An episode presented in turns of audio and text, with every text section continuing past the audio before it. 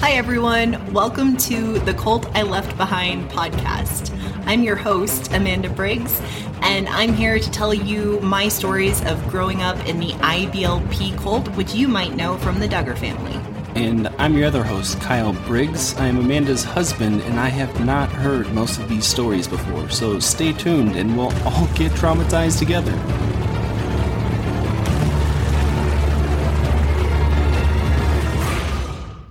Right, we are back for the next episode. Sorry it's a little late. Amanda was traveling for work, so we're getting this out late on Monday.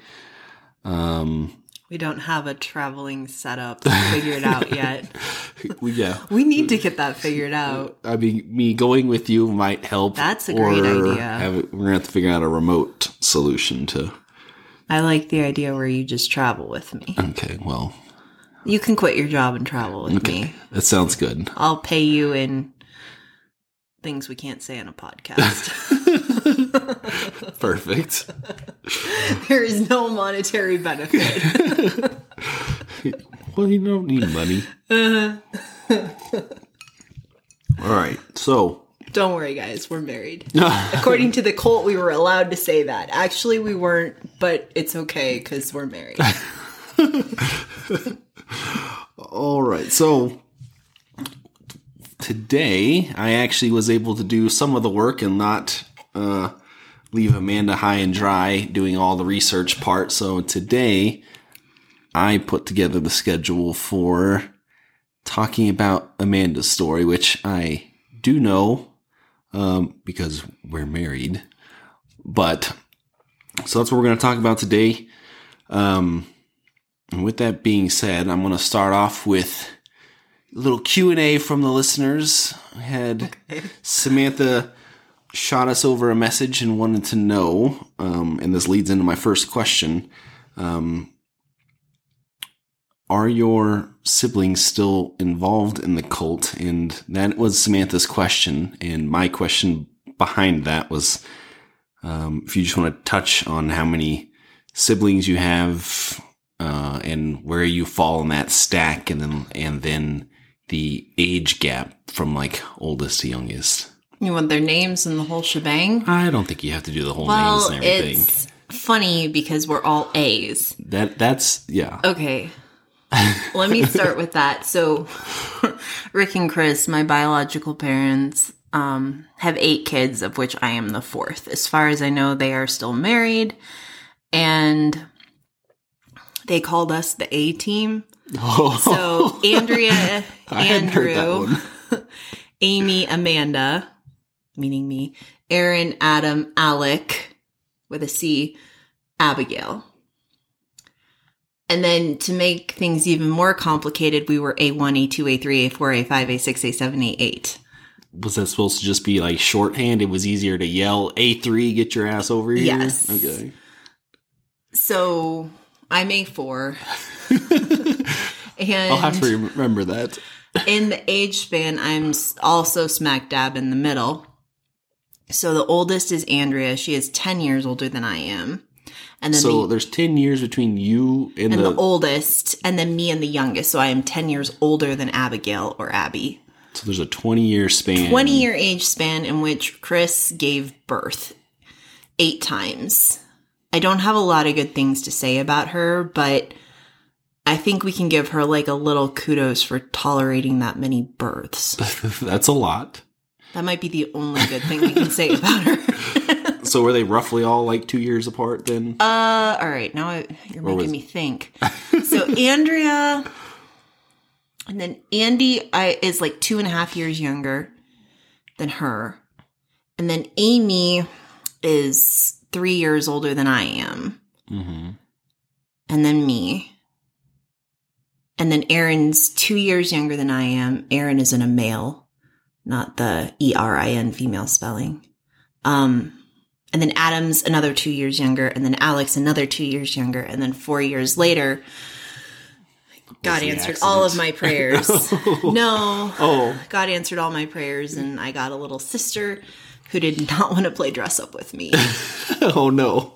which was not part of the prayer. Worst nightmare. Yeah, it was pretty bad. So Samantha's question was Are they in the cult Are they still? still involved? I have no clue. Or, well, all right, we have some funny stories. okay. Okay. So keep in mind, folks, I haven't interacted with most of these people in like over a decade. So I'm not sure. But back when I still kind of knew my biological family, my two oldest siblings, Andrea and Andy, they both got married when they were 28 years old, which was so old in the cult. Like we were praying for God to send them a What's with them? spouse. Yeah. You, cause, uh, it was so weird because you couldn't get married too young, but you definitely shouldn't get married too old So either. like 18 was like well, like 20 to 24 was, the sweet spot. yeah. After that, it's concerning. You're a spinster or whatever they call guys. You are losing out on years of procreation when you could be raising up a generation for Christ and quivers and oh, oh we got to the quiver. no Okay. uh, quiverful movement. We'll get to that at a different time when I have more emotional energy and haven't been waking up at two thirty in the morning to catch flights every day. So they finally, the two oldest, finally meet someone who decides to marry them. And step number one, you have to go through the basic seminar. Of course. You must. Required. Of course, because you probably have unresolved everything that you must now fix. And um, also, we're going to need you to make your entire way of thinking in line with cold ideology and go. But also, I think you had to be engaged I'm surprised that, that that wasn't too early. to. No, no, because you had to you had to get him in before the marriage, Okay. had to You get make like- sure you're starting off on the right foot, huh? right? And everything had to be what Rick wanted. And then for Andrea, because she's female, so her husband Todd, he um he had like anger issues or bitterness or something because his father was abusive. So like you know, instead of saying let's let's focus on healing your trauma, it was well you better go to the basic seminar and fix your bitterness. so Todd had to go through that. They did seem to like the word bitterness. Oh gosh, wait till we get there. and then Andy somehow, Andy's the rapist, dude. We don't like him. He somehow convinces this young woman named Emily to marry him. And he, oh man, I have so much I could say about him right now. We, we can, we can leave that for later, but I know he made Emily go through all of the basic seminar stuff and he mm-hmm. like was her shepherd guiding her through it as a man. He, had he already gone through it? Like they didn't go through it together? No, he'd already gone through it, so she had to get up to speed, Oh, Kyle. okay. So that he could wed was her. she from outside the cold? Or Yes. Was she, okay, so she he had as no, far as I know, none of us married someone inside the cult. My sister Amy, the one who's three years older than I am, she got the closest. I don't hmm. know if Brian, I think that's his name, was ever part of the cult, but he came from like a super fundamentalist background.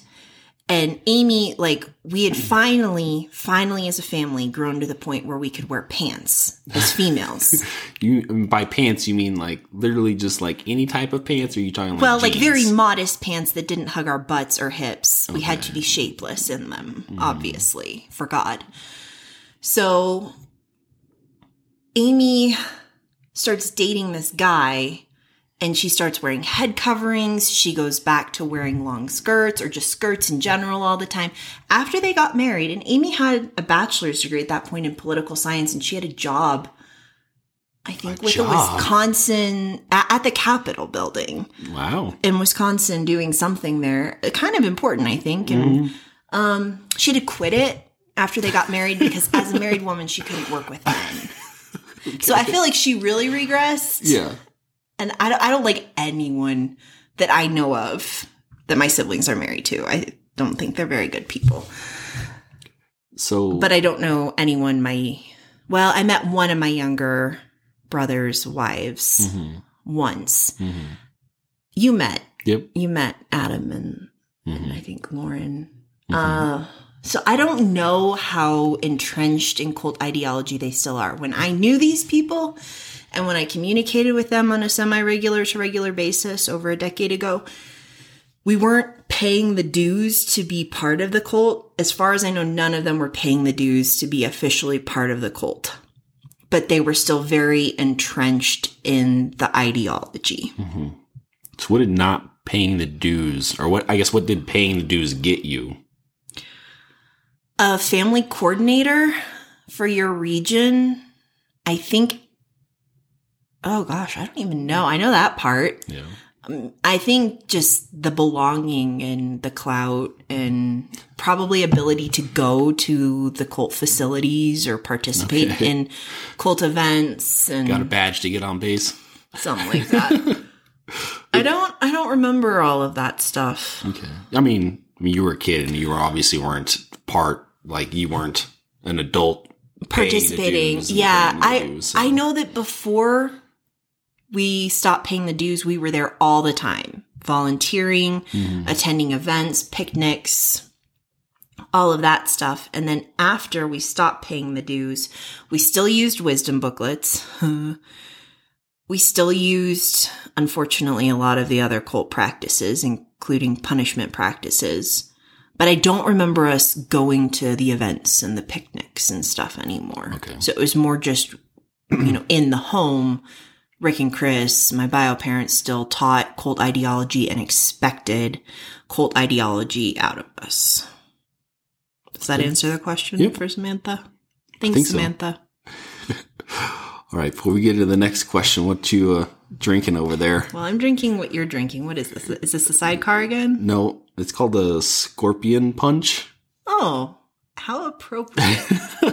I don't know. I just was going through the I was going through the old mixology book and I had the stuff for it. So it's nice. rum and cognac, orange juice, lemon juice, and a little bit of cinnamon. Hmm. And I put some orange liqueur in there too. Smells good and tastes good. Thanks. You Good like orange this. juice, so I do like orange juice. couldn't go wrong there. When all else fails, feed me orange juice. So next question. Um, Wait, I have to give a disclaimer. okay. I have been sharing my story semi professionally and professionally for 17 years. I travel around, I speak, I do workshops, presentations at conferences for organizations, all this stuff. I have a really polished version of my story that I have honed over 17 years where I hit all the important points and make all of the important educational points. Mm-hmm. I have never, ever, ever before this moment today told my story through the lens of, hey, y'all, I grew up in a cult. Because I've always felt like that was just too much to do to an audience. Like, hi, welcome. We're going to talk about sexual assault today. It's going to be really traumatic. On top of that, I grew up in a cult. No trauma there. I mean, lots of trauma. Like, I've just never done that to an audience. So I have never done what we are about to do. And this is going to be really interesting for all of us. It is, and I think we've already you've hinted at a couple things here that nobody is aware of as part of your story. Um, Yeah. So I mean, you're talking about going around and, and talking about sexual assault. So obviously, that's part of it. Um, But no and- one knows how the cult influenced it. right, and so And how it was handled. It's going to be a different, A different, take. take on it, but at the same time, this is going to be new to anybody you don't know. True. Uh, okay, so then we have to do a few more disclaimers. Topic disclaimer we'll be talking about sexual assault and mental health issues, including suicidality, if we're going to talk about my story. And then what's the other thing I was going to tell people? Oh, my attitude around it. There, there is nothing funny about sexual assault and child abuse. Absolutely nothing. If you hear me cracking jokes and stuff in this episode, I am so healed from what happened. I am so used to telling this story. I'm so used to talking about it that I can make fun of myself at different points. I can poke fun at different members of my family.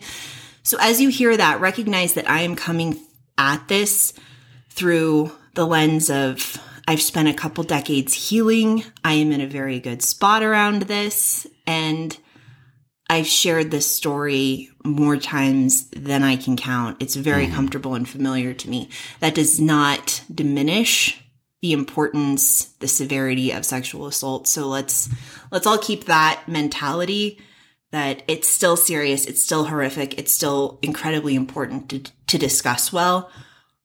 But when I'm talking about me, I lived it and there are certain aspects of how certain things were handled in my biological family that I laugh at genuinely at this point in my life.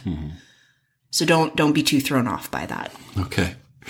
So before we get into the more difficult parts of this, um, Let's definitely little- poke some fun at the bios. a little more, a little more context here. Um, so what, what did your parents do for work? Rick was in sales, and Chris was a stay at home mom, if you can call her that. I feel like that really insults the good stay at home mothers I know. And was she, was she also the one doing the homeschooling, If you can call it that. attempting to homeschool? I feel like Amy, the sister three years older than I am, I mm-hmm. feel like she and I did most of the education of my younger siblings. So you guys were self-taught essentially. Then. Oh yeah, and Amy and I would like plan the menu for the week and sometimes Chris would do the grocery shopping, sometimes she'd drop us off with money and we'd do the grocery shopping. We cooked most of the meals, we put the kids to bed, we gave the kids their baths, we cooked almost all of the meals. Like we we ran the house. I remember Rick sitting me down when I was 9 or 10 years old and complimenting me that as a 9 or 10 year old I could run the entire house by myself. And I remember feeling so proud in the moment, but looking back, I'm like, what the fuck? what kind of nine or 10 year old is supposed to run a home Right. with two able bodied parents? Mhm.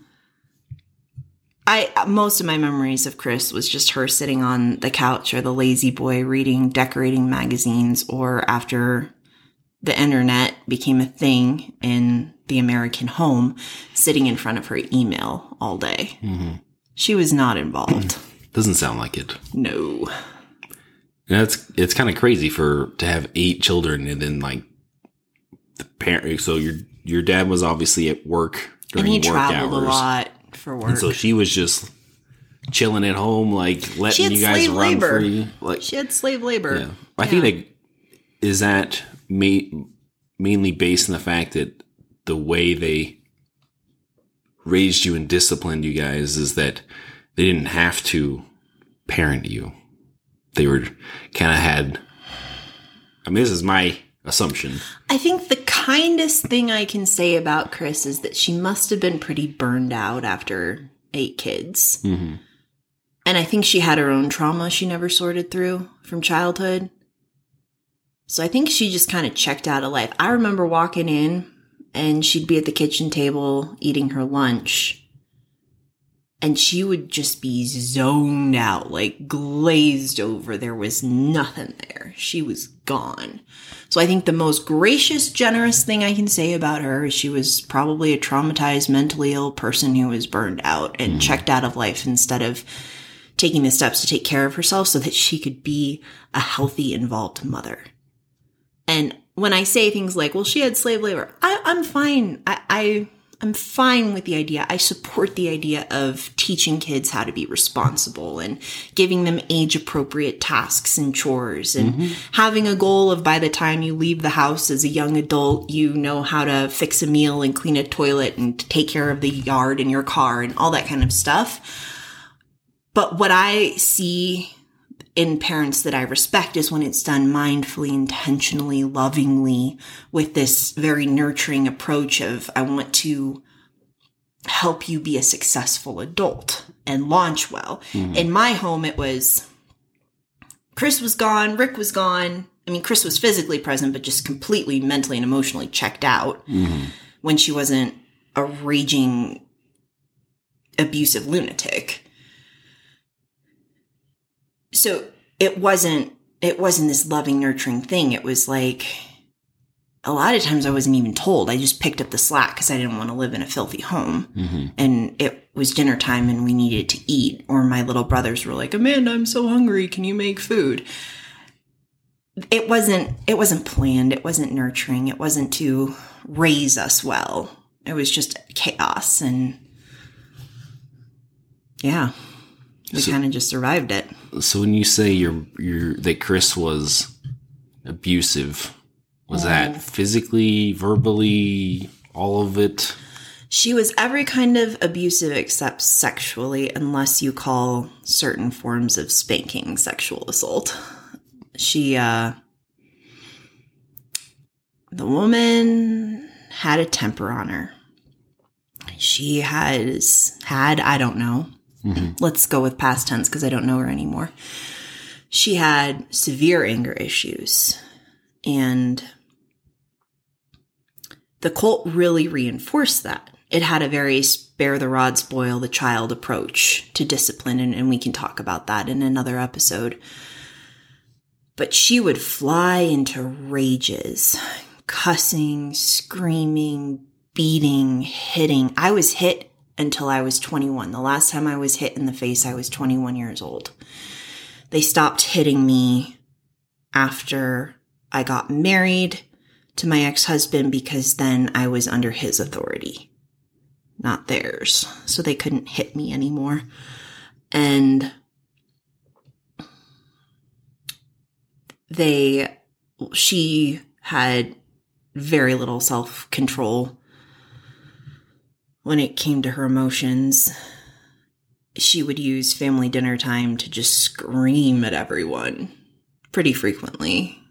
And I mean, lots of beatings. I I figured out in the second home I remember living in, my bedroom was on the second floor and I figured out when she flew into a rage and came at me, I was quicker than her and I could dash up the stairs and slam the door and then I'd move the dresser in front of it and then I'd move the bookshelf in front of it and then I'd brace myself against the bed to push all of that into the door so she couldn't mm-hmm. get in. And I slept with a wire hanger under my pillow for years because I was convinced she would kill me in one of her rages. I was I was a target of it cuz when we get to the story of my brother sexually assaulting me, from the moment my parents found out I was the bad guy cuz I had the family's deepest darkest secret in my power and they were afraid I would talk. So I was treated very differently than my siblings and I was the target of a lot of Chris's rage because I quote talked back. And I've learned as an adult, I- I had boundaries mm-hmm. and I was a protector. And that's what that was. And that, you know, that didn't fly in, in that household. It didn't fly with Chris. It didn't fly with Rick. So I've had to relearn as an adult that I was actually a, a pretty decent kid. You know, I didn't lie. Well, I lied twice and I felt so horrible. I turned myself in within like 30 minutes. That still times. exists, by the way. What? She cannot lie to save her life, and she feels in a tremendous amount of guilt for even the tiniest of white lies. So that has not changed. No. And I was really helpful and cheerful and positive. They called me Sunshine. hmm I can see that. and but also somehow I was the worst thing that ever happened. So yeah, I slept with a hanger under my pillow for a very long time because of Chris's rages and I had go bags packed for me and my younger siblings cuz she took a lot out on the three boys as well. Mm-hmm. In terms of physical violence.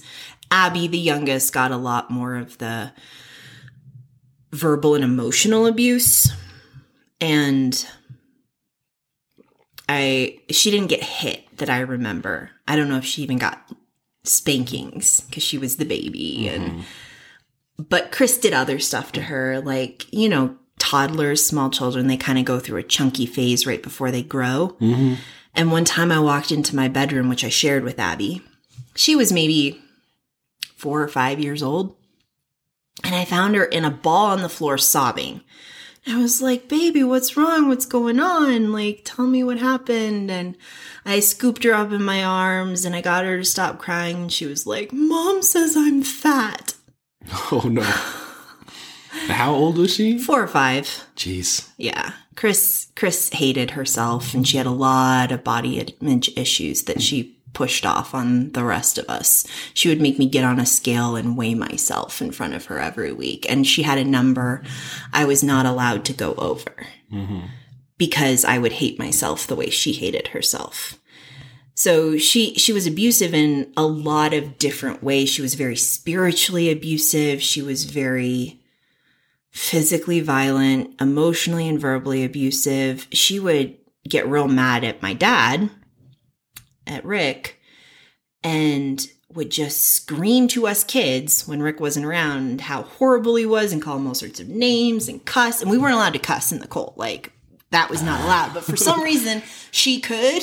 When he wasn't anytime she was no, anytime. Okay. Anytime Chris was mad, she could, you know, she had the mouth of a sailor, that woman.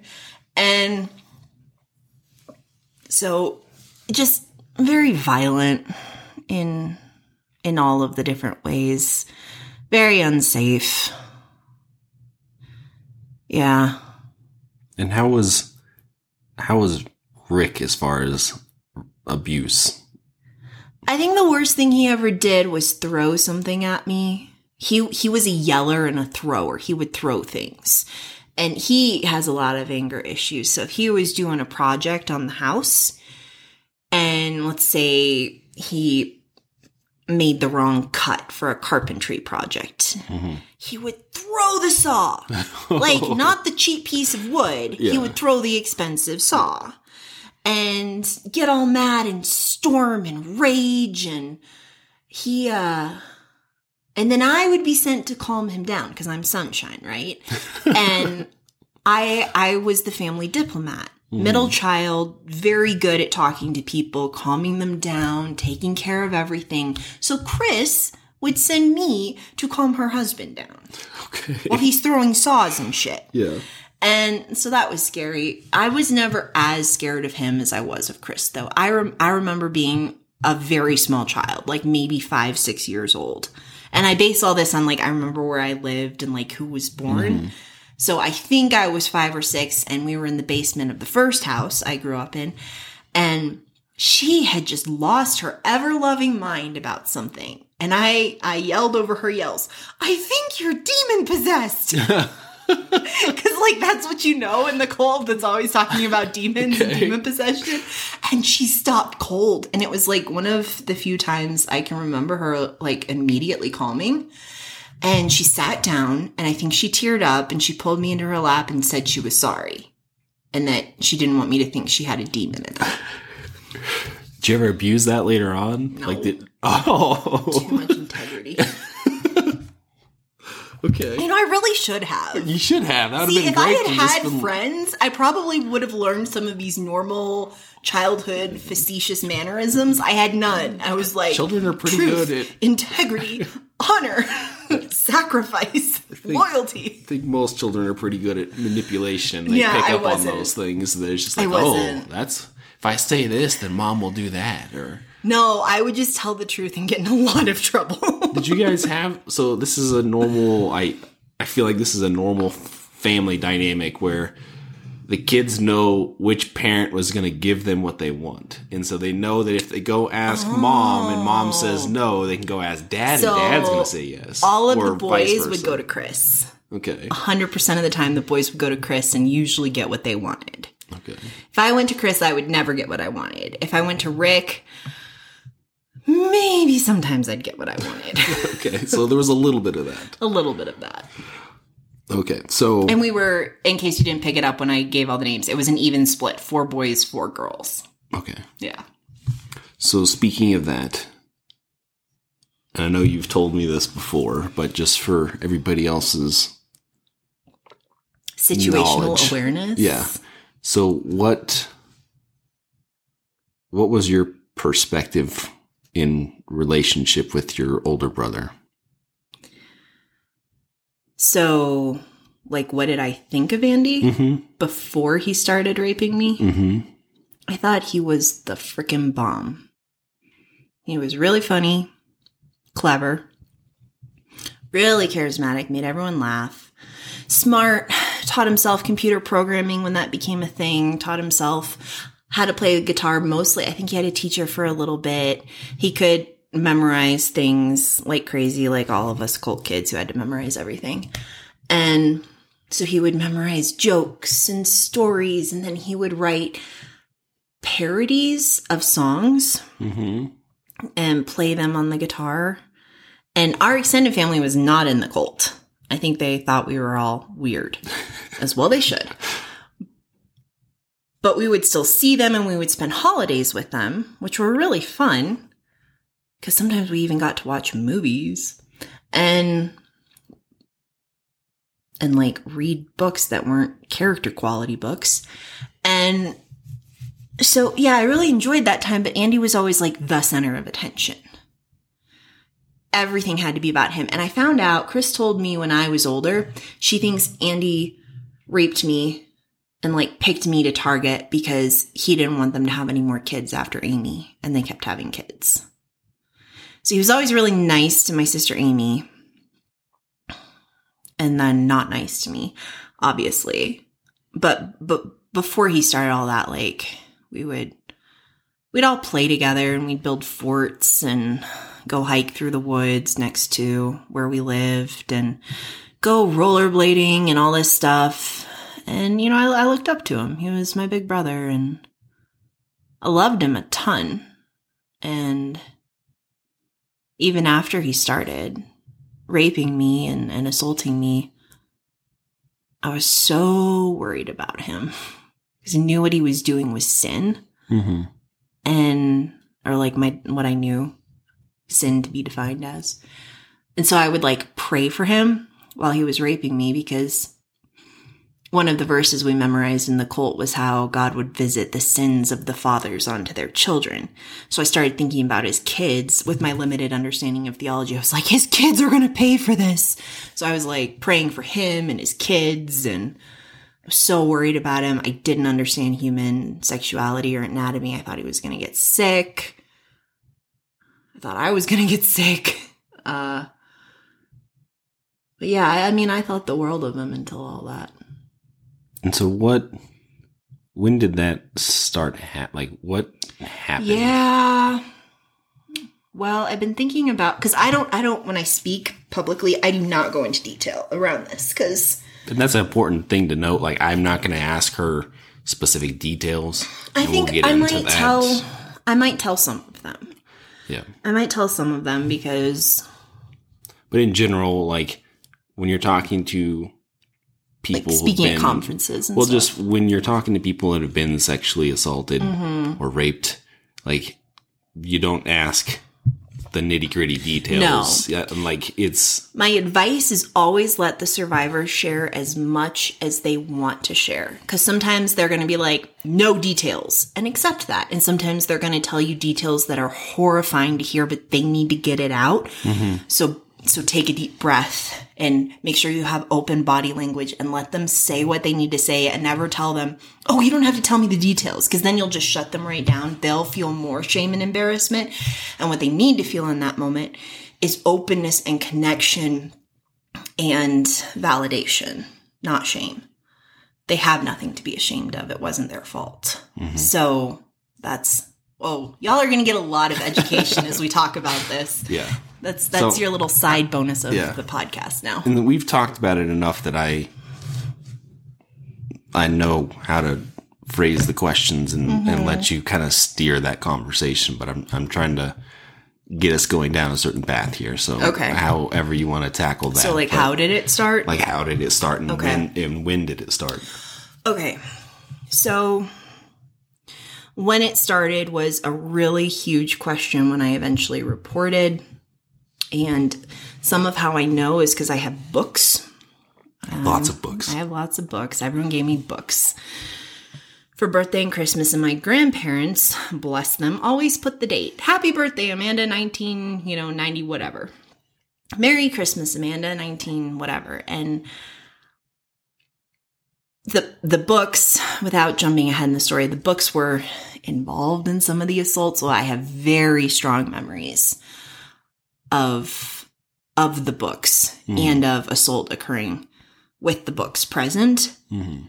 So those were really helpful for figuring out the dates. And then my youngest brother Alec got severely ill and was hospitalized for like a month when I was seven into like he was actually hospitalized through my eighth birthday.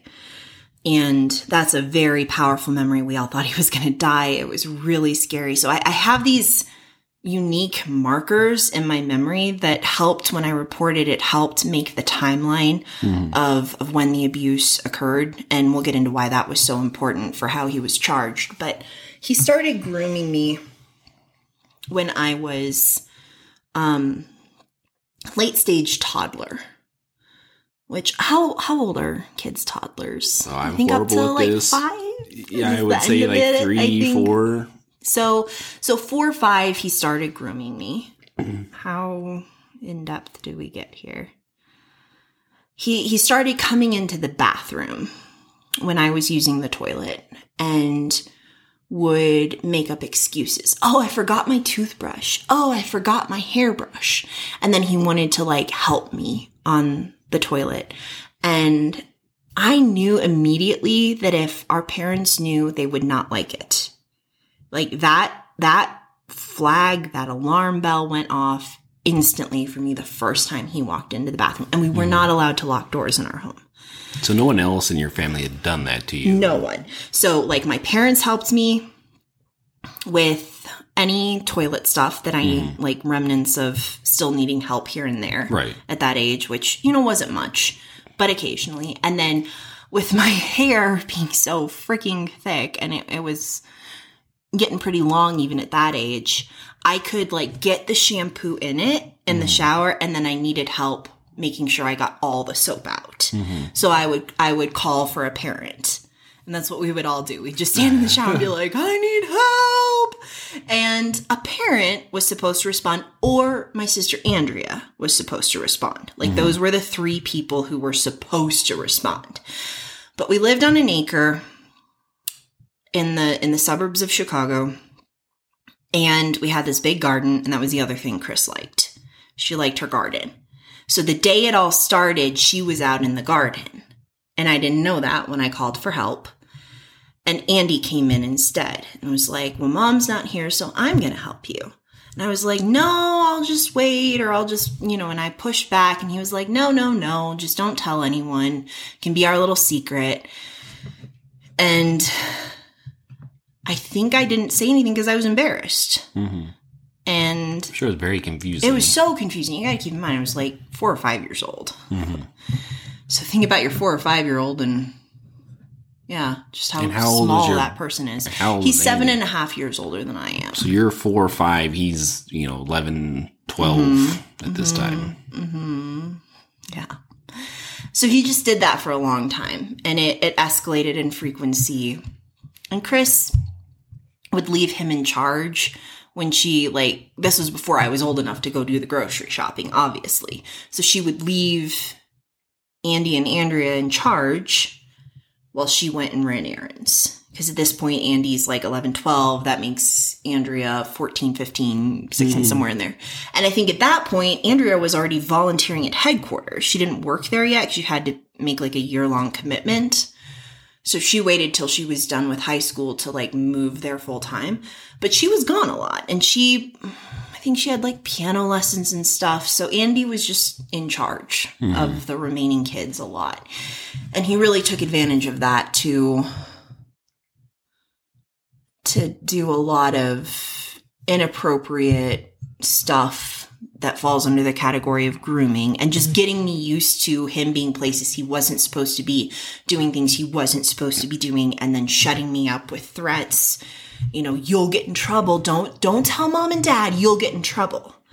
And I was like a really good kid who didn't want to be in trouble because I wasn't bad. And I was scared of everything. And I think I, I think the dissociation just started then, which for those of you who aren't familiar with trauma, dissociation is a very common reaction where you just kind of check out. And it's like you're experiencing your life from outside your body and you're just kind of this passive observer of what's going on instead of actually living in the moment. And it's, it's a really great protective mechanism that's just automatic in humans. And it's okay for short periods of time, but when you live your whole life checked out like that, that's when I would very strongly encourage you to seek professional help and and get some people on your team to help you check back into life. But that's basically where I was. I just I just checked out and kind of floated above it all while, you know, he groomed me. And then the the circumstances that led to him actually beginning to assault me were relatives came in from California to visit us, my aunt and her daughter. And they took my room and bed. So my Which, how many? How was that even split up? So you got eight kids and two parents in an- a house with, with how many? three bed- bedrooms and one and a half baths. Okay. Trying to get ready for anything and get out the door at the same time was a nightmare. But for a while, it was me and Andy in a bunk bed. He had the top bunk, I had the lower bunk, and then my two younger brothers were like in a trundling crib. And then eventually I moved into, we reshuffled everything and I moved into a bedroom with my two older sisters. And I think, I forget how it was all split up, but we all shifted around so that my aunt and cousin could have my bed and one of my sister's beds. Mm-hmm. And then me and one of my sisters were in cots in our schoolroom. But the age difference was enough that my older sister didn't have to go to bed when I went to bed. So I was in the office alone on my cot doing exactly what I was supposed to be doing. I was winding down for bed reading a book, exactly like I had been told to. I was wearing my father's t-shirt. I feel a little bad for the man because we would all just like go in and steal his white t-shirts and wear them as we'd wear them as um, pajamas and then we'd stretch them out and put holes in them and all this stuff. but that's what I was wearing. I remember that vividly. I remember how I was laying on the bed reading my book, stereotypical Amanda, and he came into the room and without going into tons of detail, that was the first time he sexually assaulted me. so this is where the dates and the books come into Yeah. play. Like you knew which book you were reading because obviously that was a traumatic experience. I don't remember which book I was reading at that moment. I have a I have a like a hazy memory of it. I think it, it was my Rainbow Fish book. Okay. Because I just remember it was like a big book and it had a hard cover and it was very colorful and like bright and shiny. And the dates on that seemed to to line up. Mhm. And So this wasn't even a bedroom. no, it This was our was- schoolroom, but it was it had doors. It had Okay. two points of entrance, one from the kitchen, one from the front door entrance, like the foyer. Mm-hmm. So he made sure both doors were closed. I can't remember if he locked them, but he he told me I couldn't tell anyone and it was our secret and you know, he threatened every time he assaulted me, he told me he would kill me, he would cut me up with his knives and he had this like Swiss Army knife collection and he would lay it out and remind me of all of his knives and that he would cut me up with his knives and he would hurt our other siblings and he would he would tell our parents how it was all my fault. Like he just he was a master manipulator. I think that he and i have the highest iq iqs in the family and he he definitely used his to manipulate and do some really vile things he was, Was- very smart about it Was he actually bringing the knives into the room with him when this was happening? So he was well like, like a lot of times he assaulted me in his bedroom where his whole knife collection was anyways was he just taking you in there? Mm-hmm. Okay. yeah And so another contextual question. I think I remember this from past conversations. Were you guys allowed to lock the doors? no but he started doing that Okay, so that and then we'd be gone. Now, with that many kids running around, like you could disappear for a long time and no one would notice. Mhm. But then Chris eventually, my bio mom, started noticing like Andy and I would disappear at the same time. So she'd come try to open the door. He'd have it locked. He'd put his clothes back on real quick, not really bother with mine, throw me in the closet, tell me to be silent or he'd kill me. Like throw stuff over me to kind of like hide me on the floor of the closet, shut the door, and then go answer it and tell Chris he was just, you know, in there alone and, oh, I'm sorry I locked the door, you know. Not suspicious at all. And then but like the he he was just vile and malicious because she would leave. He'd lock the door, pull me back out of the closet, and go back to what he was doing. He wouldn't even like end the abuse session. Wow. He would go back to what he yeah, was doing. He'd figured pick that up would where he like left off. scare him enough No. to like stop. No, I think that's pretty indicative of his mentality right there. Like normally when kids get in trouble, like you don't typically go back to what you were you just got in trouble No, for you, doing. uh, like it, it's enough of a scare. You know, even if it's handled well, you're just like, oh shit, I got caught. Like I need to, Mhm. I need to stop. Or like that was a close call. Like I gotta stop. Like that. I feel like that's a normal Yeah. reaction, and so I think that is very indicative of his mentality that you know he could get interrupted yeah, and then and then just go right back. continue. And I, I mean, I, I would just check out. And to this day, I can remember the, the room was decorated with a horse theme. So the His curtain, room or the, the his, his, but like it was shared with okay, yeah, the other boys. The the curtains had herds of wild horses running in a in a repeating pattern. Mhm. And I could pick that material out to this day if I saw it somewhere. I just studied it. I counted the horses. I counted all the different types of horses and how many were red and brown and black, like bays, palominos. And then his quilt had horses on it too.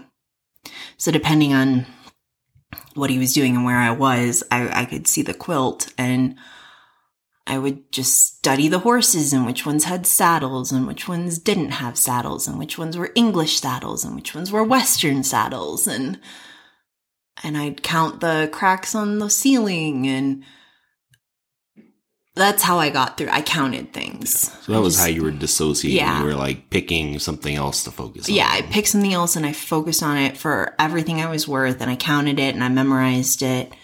And when he was done, I would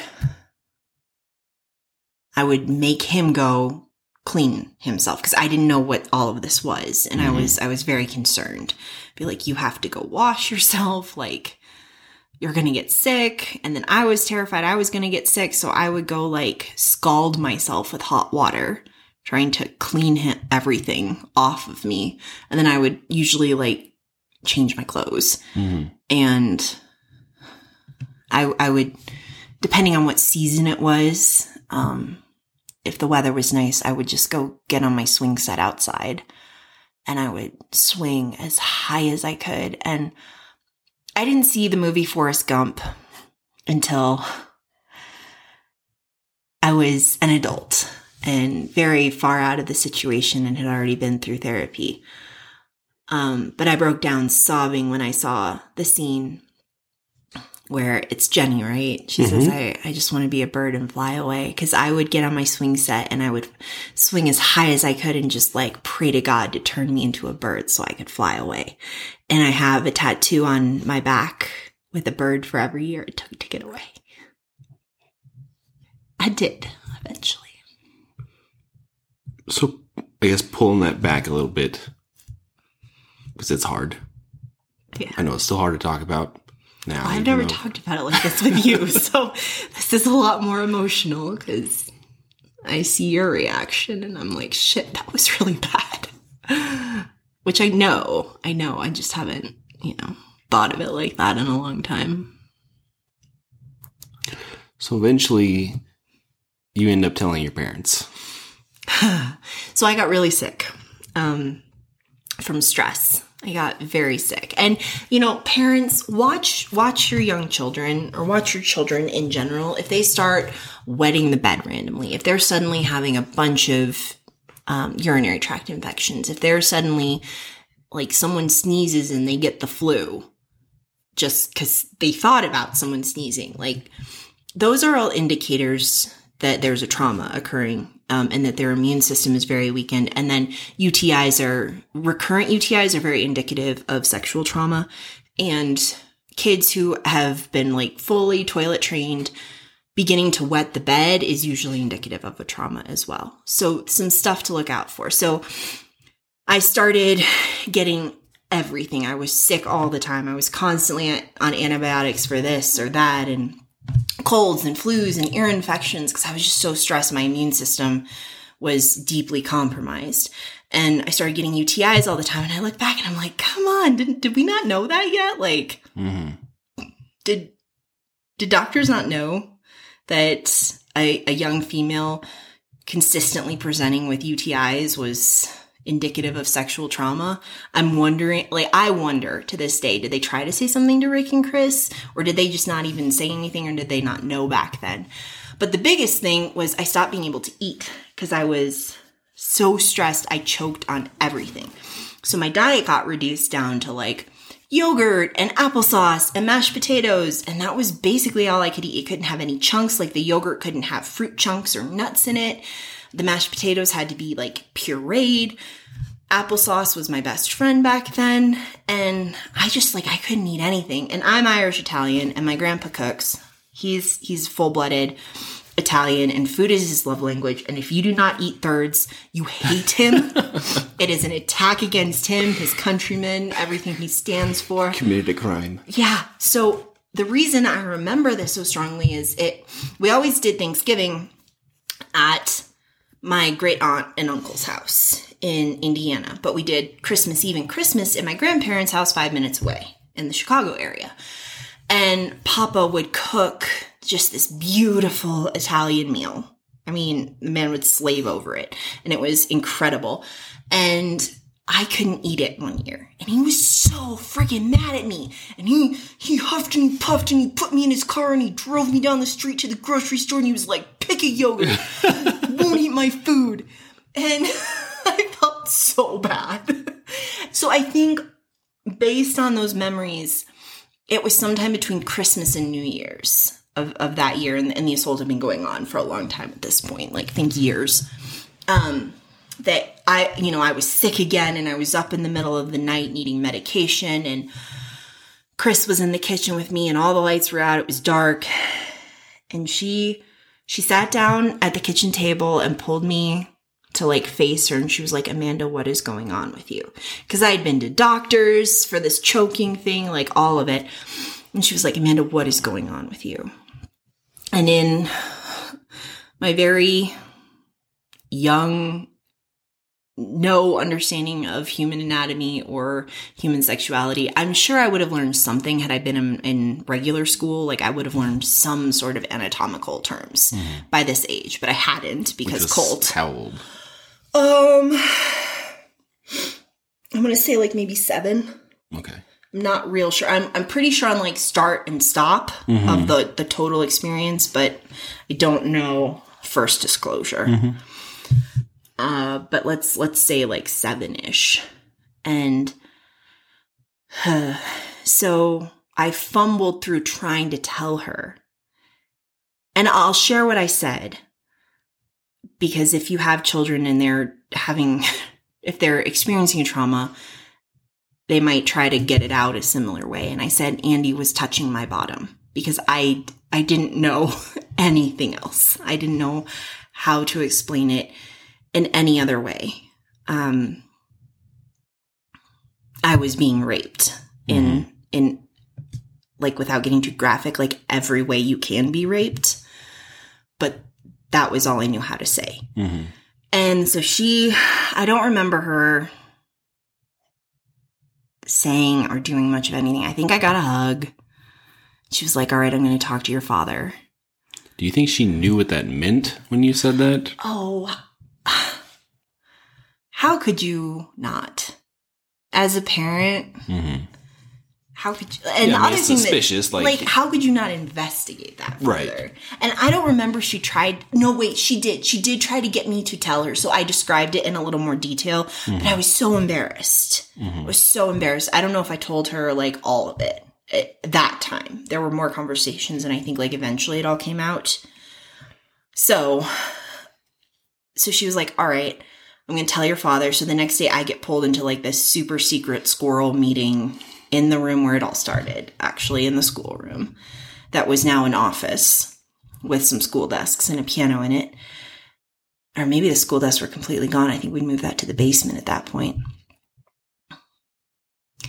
And yeah, because Andrea was working for the cult from home at that point, I believe. And so she needed an office and a desk and everything. So Rick sat there. I sat with Chris on the piano bench and fumbled through saying it all over again So to my father. It was just the three of us. And he was like cross. I'm sure, like, as an adult, I'm sure he wasn't mad at me, but that's how it felt in the moment. Mm-hmm. Because he wasn't loving toward me. He wasn't, like, warm and kind toward me. He wasn't like, Amanda, this is not your fault. We're going to take care of you. He was just, like, mad. Mm-hmm. And, like, the energy coming off the man was anger. So I was scared because, I mean, it was rape was not the only bad thing that was happening to me. I was being, you know, beaten by Chris and we were all being beaten by Chris. Like there was a lot of other stuff going on. And for everyone, because I always get asked this because there's this misconception that you only abuse people if you've been abused. My brother, I think under oath, which probably doesn't mean anything. I don't remember if it was under oath or not, but he- to me, to everyone, he said he was never sexually assaulted. And as a survivor of sexual assault, I get real miffed when people are like, well, hurt people hurt people, which can be true. But most, at least female survivors of sexual assault, are fiercely protective of everyone around them and would like die before they let someone else go through what they went through. So let's just clear that up right now. My brother says he has never been sexually assaulted.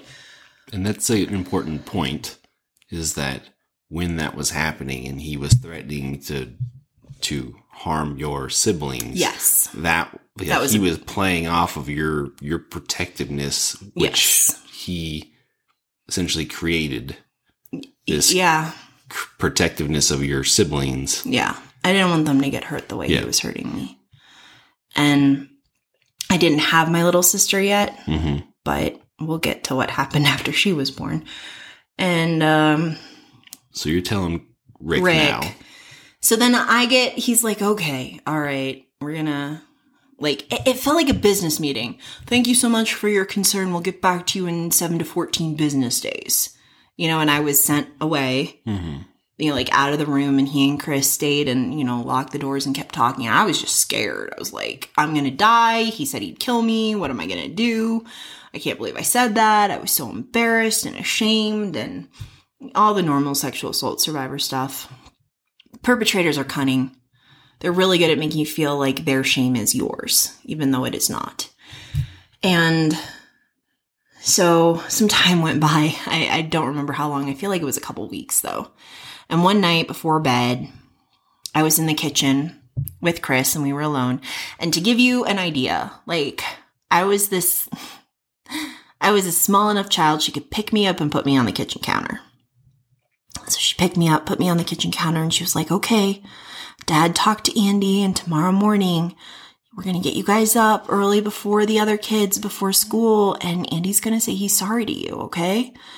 And I, I just felt like, poor little me. I was so naive. I just felt so happy. I was like, it's over and Andy's going to be okay now and he's not going to keep doing this. And like now his kids, like maybe God will forgive his sin too. And like his sin won't be visited upon his children. And, and I told Chris, like, it's all going to be okay now, mom. And she started crying. And she, so like, I reached out my little baby girl, tiny child arms and wrapped them around her. And she put her head on my shoulder and sobbed while I comforted her about my rape. hmm And the next morning, they got us up really early before the other kids, before wisdom search in school. And we sat down at the kitchen table, and I just remember shaking with cold and terror. And I was allowed to bring my comforter from my bed, which was yellow with lots of flowers on it. So I was all wrapped up in that, and I sat next to Chris, and then Rick sat across from us, and Andy was like diagonal for me at the end of the table. And Rick read a bunch of Bible verses about the sin on Andy's hands. and instructed Andy to apologize to me. And Andy said the words, I'm sorry, and looked daggers at me. And I knew he was going to try to murder me. In that moment, I just, I got like this icy feeling in my belly. And I realized I'd made a really big mistake telling them because now he was going to kill me. And he, he tried to. Within like the next week or so, he strangled me. And I'm alive because someone came around the corner and he pushed me into the coat closet.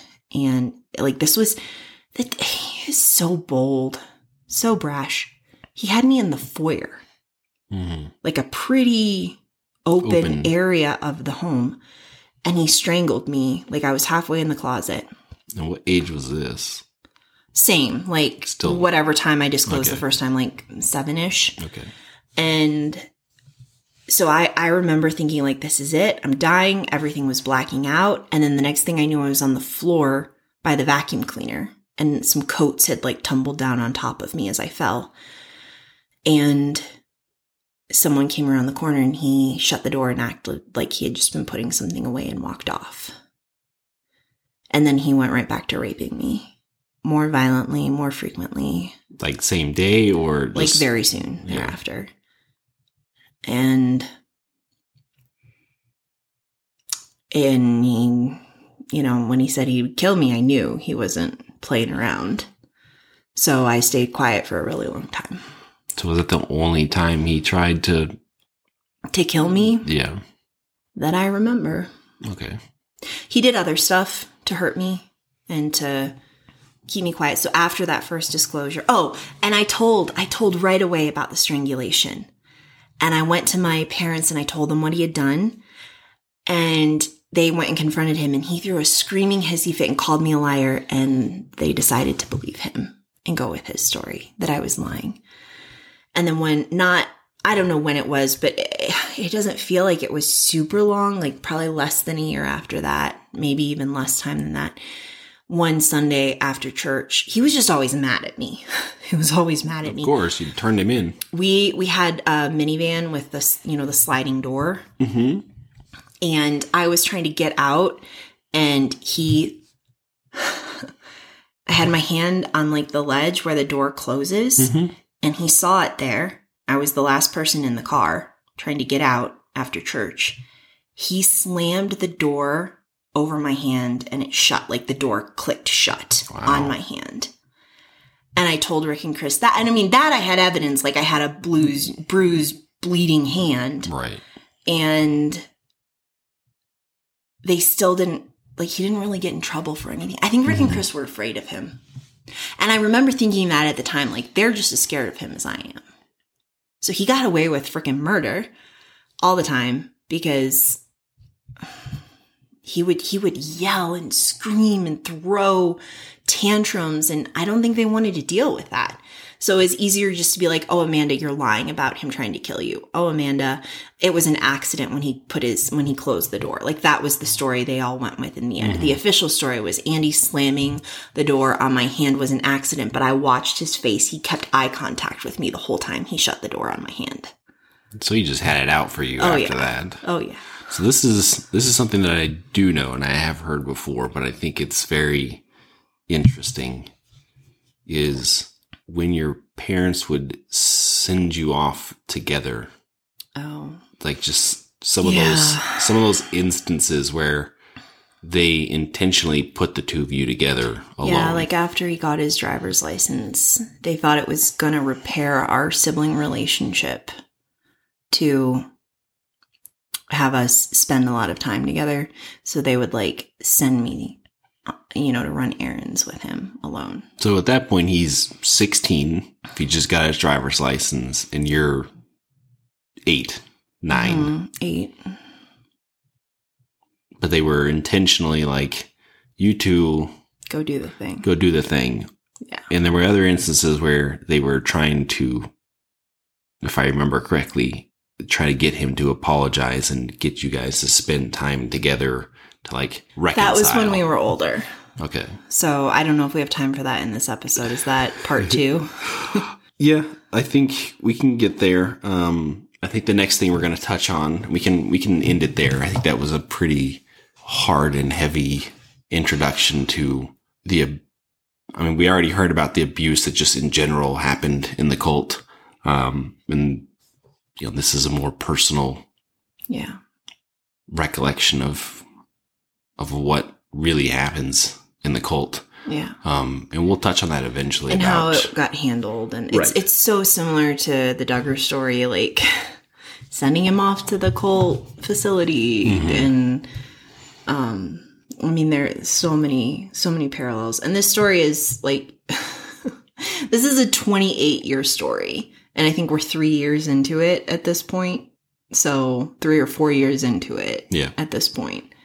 So So then, then what I want to touch on next in the next episode is going to be we're going to jump ahead just a little bit and get to the point where you you're a teenager, you're mm-hmm. starting to get out of the house more, you go mm-hmm. off to college, and we get into the point where you eventually end up reporting your brother. Yeah. Well, we've got to talk about the second disclosure to my bio parents eventually. That did happen. Okay. You guys are going to love how that went down. So, um, with that being said, I think we will wrap it up there and we will continue this story. Sure. Um, and there's, there's more to it. There's a lot more to it. We've got a lot of ground to cover. So, self care, y'all, like, just because this is normal for me to talk about does not mean it is normal for you to hear about.